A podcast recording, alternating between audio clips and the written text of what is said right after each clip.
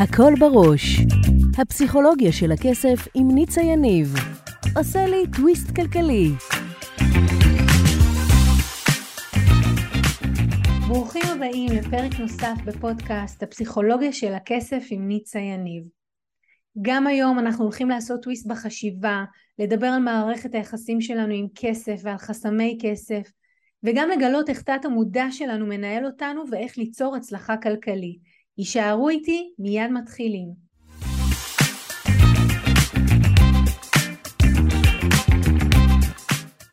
ממשיכים עם הפינה הנוספת של הפסיכולוגיה של הכסף עם הילדים, והיום אנחנו הולכים לדבר על איך לחנך מראש את הילדים לא להיכנס לתודעת מינוס כשהם מנהלים את חשבון הבנק, ואחר כך כשהם גדלים והופכים להיות אישיות עצמאיות שמנהלות חיים כלכליים, ואיך מראש לכוון אותם לתודעת פלוס. אז היום אני רוצה לדבר איתכם על משהו שאני ככה שומעת הרבה מהלקוחות שלי. יש שני דברים שאני רוצה לגעת בהם. דבר ראשון שהוא קלאסיקה של כל בית ישראלי, בין אם לילדים יש הפרעות או מתנת הקשב והריכוז או לא, זה נושא ההתארגנות בבוקר. כי אני רוצה רגע שנבין משהו. כדי שאני ארגיל את התודעה של הילדים שלי ואת הילדים שלי לחיות בפלוס, אני צריכה ללמד אותם לא למשוך ולא למתוח משימות בחיים. לא להיות במינוס, נכון? כי מה קורה? אנחנו אומרים להם תעשו זה וזה, תסדרו את החדר עוד 5 דקות, עוד 5 דקות, עוד 5 דקות. ותחשבו על כל 5 דקות כאלה כמשהו שהם צוברים כמו מינוס בבנק. והם צוברים, והם צוברים, והם צוברים, והם צוברים, והם מתרגלים לזה מגיל צעיר בדינמיקה שלהם איתנו כהורים שלהם. ואנחנו, מה אנחנו עושים? אנחנו גם כן, אגב, עושים אותו דבר, כן? הם מבקשים איתנו משהו, ואנחנו אומרים, אני שומעת הורים אומרים, לילדים שלהם, עוד 5 דקות. אבל הם לא עומדים ב5 דקות. אם אתם אומרים עוד 5 דקות, תעמדו ב5 דקות. או שתגידו, זה מה שאני מייעצת להורים שעובדים איתי, כשאני אסיים. כשאני אסיים, הוא ציון זמן מאוד ברור, אבל הוא לא ציון זמן שאני הולכת להפר אותו בעוד 5 דקות. כי לפעמים באמת זה לא לוקח לנו 5 דקות. זה עוד כשאני אסיים, פשוט ככה. ואז הם תמיד שואלים, אבל מתי תסיימי? ואז להגיד להם, כשאני אסיים. זה מותר לכם להגיד להם, כשאני אסיים. אז דבר ראשון, אנחנו רוצים, אם אנחנו רוצים לגדל את הילדים שלנו לתודעה של פלוס, אנחנו רוצים לשמש להם דוגמה, לא למתוח אותם. אם הבטחתם להם שאתם מחזירים להם תשובה, על האם הם יוצאים למחנה קיץ, האם הם קונים את הג'ינס ב$1,500, תקבעו יום ושעה שעד אליהם אתם חוזרים אליהם עם תשובה.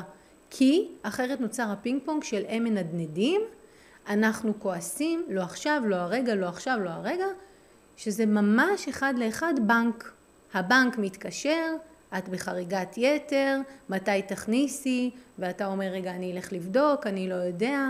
ממש הפינג פונג הזה בין המתלונן, לזה שמנסה לתת מענה ולא מצליח, נשאר אחר כך גם כשאנחנו גדלים ומשכפל את עצמו. אז דבר ראשון, אנחנו לוקחים על עצמנו אחריות כהורים, ואנחנו מדברים איתם בתוך טווחי זמן ברורים, מוגדרים, עם מסגרת זמן שהם יכולים להבין ואנחנו יכולים להבין, גם אם מסגרת הזמן לא מוחלטת. זאת אומרת, אני אסיים פה לעזור לאמא, ואז אני באה לעזור לך להתקין את האופניים. זה יכול לקחת גם סדר גודל של שעה. תמיד ייקחו עוד כמה 5 דקות, 10 דקות אקסטרה, כדי שתקדימו ושהם יהיו בחוויה שהגעתם לפני מה שהם הבטיחו. בסדר? כי מה אנחנו עושים כהורים? לא נעים לנו נגיד שהם אומרים, אמא, תבואי תשבי לידי לפני שאני הולך לישון, ואנחנו לא נעים לנו כי יש לנו דברים לסיים, אז אנחנו אומרים, כן, עוד 5 דקות, עוד 10 דקות, וזה אף פעם לא נהיה זה. ואז אנחנו באים, או שהם כבר עייפים, או שהם כבר מרוטים, או שהם כבר נכנסים לאיזה דין ודברים לא נעים. לא, אל תעשו את זה. או שתעזבו הכל ותלכו איתם, ואחר כך תלכו לחזור לעשות את הדברים, או שתגידו להם, אני אסיים בעוד שעה, ותקדימו ותפתיעו אותם לטובה. בסדר? המקבילה בכסף של להפתיע מישהו לטובה, זה להיכנס לחשבון הבנק, לחשוב שאמור לראות לך, לא יודעת, 3,000 שקל, ואתה מגלה שיש לך בעצם 4.5. מגניב, הפתעה טובה, לא? אז זה דבר ראשון. דבר שני שאני רוצה באמת לדבר עליו, זה הנושא של בית ספר, ולקום במדינת ישראל לבית ספר, ולצאת לבית ספר, זה די מלחמה. וההורים אומרים לי, תקשיבי ניצה, יש לו הפרעת התארגנות, קשה לו להתארגן, הוא לא יודע איך להתארגן לבית ספר, זה לוקח מלא זמן, וכך אנחנו רואים פחות או יותר מדינה שלמה של הורים מרוטים שיוצאים עם ילדים מרוטים לתחילת יום, דוחסים אותם לרכב, משגרים אותם לבית ספר ומקווים לטוב. ואנחנו לא רוצים לעשות את זה, כי זה תומך בלהיות על הקצה. נכון? מה זה משיכת יתר? זה להיות על הקצה. עכשיו אני רוצה להגיד רגע משהו שהוא מאוד נכון לילדים. כשאני לא פורצת את מסגרת החשבון הבנק שלי, אז יש לי מסגרת, נניח 20,000, ואני לא פורצת אותה, אני נשארת בטווח המסגרת. זאת אומרת שלנו, כהורים, יש תפקיד חשוב בלהסביר לילדים כמה חשוב לעמוד במסגרת. לעמוד במסגרת זה להגיע בזמן לבית ספר. לעמוד במסגרת זה לעשות את הדברים שצריך. זה לעמוד במסגרת.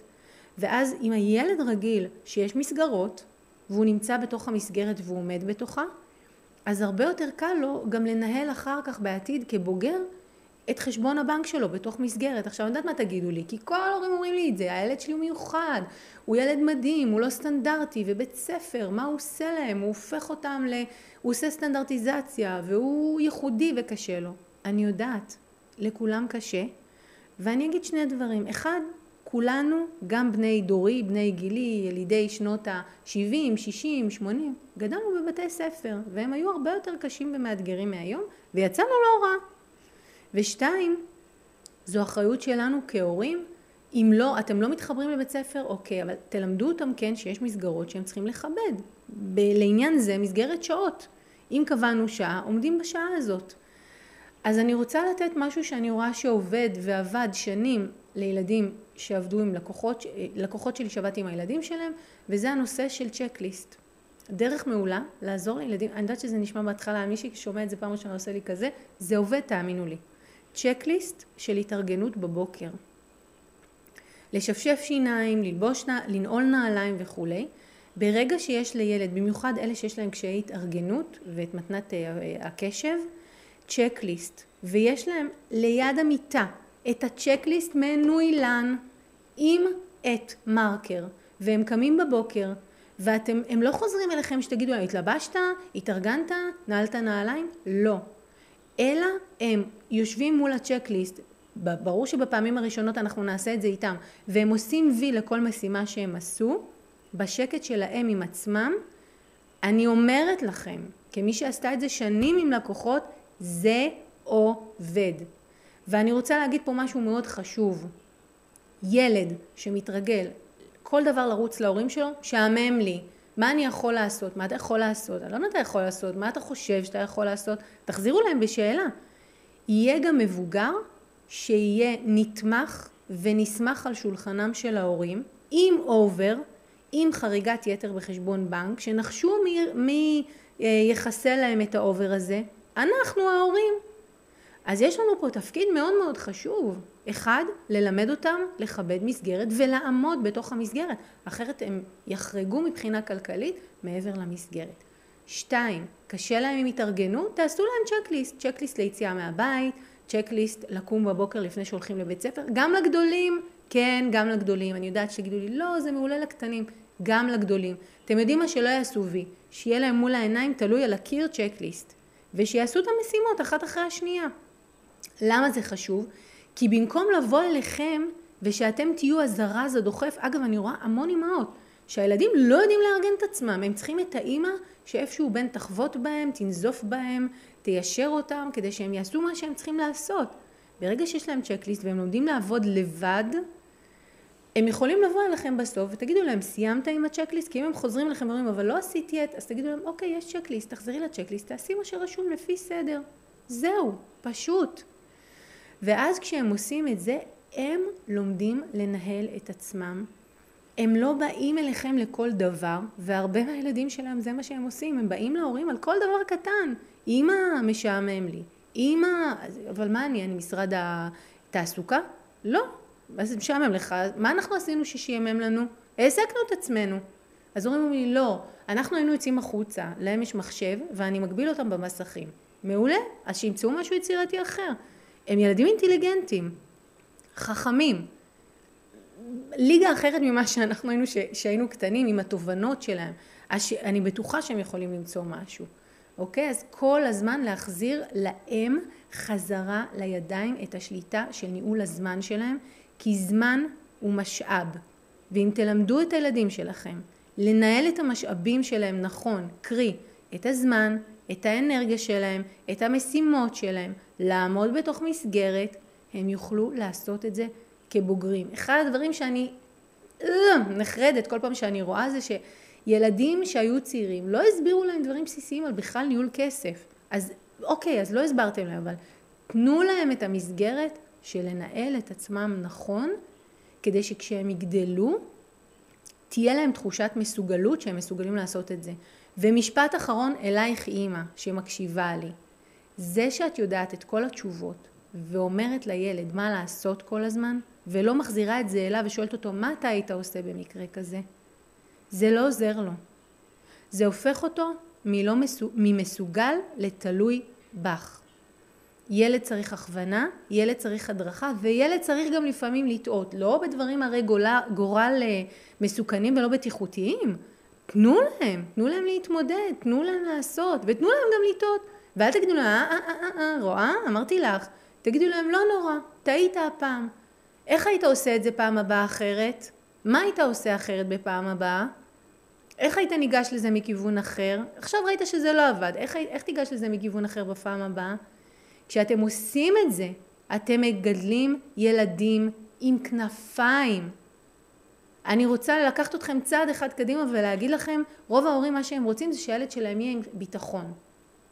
תנו להם כנפיים, תנו להם את הכלים, תנו להם את הבסיס, הם כבר יעופו.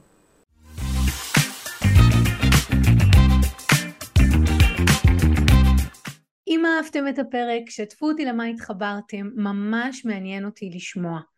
אם בא לכם ללמוד עוד על הפסיכולוגיה של הכסף, הנה המקומות שאתם יכולים להתחיל בהם.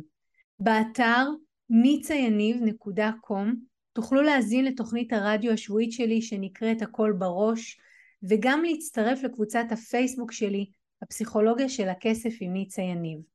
אם אתם עדיין לא עוקבים אחריי, בפייסבוק, באינסטגרם או ביוטיוב, זה בדיוק הזמן לעשות את זה. אלה מכם שרוצים להעמיק, אתם יכולים לפגוש אותי אחת לחודש במפגשים הקבוצתיים לאימון בלייב, או להצטרף לקורס המקיף לשחרור חסמי כסף. תמיד תזכרו, השינוי שלכם עם כסף מתחיל כאן, במקום שבו כסף ותודעה נפגשים. ניפגש בפרק הבא.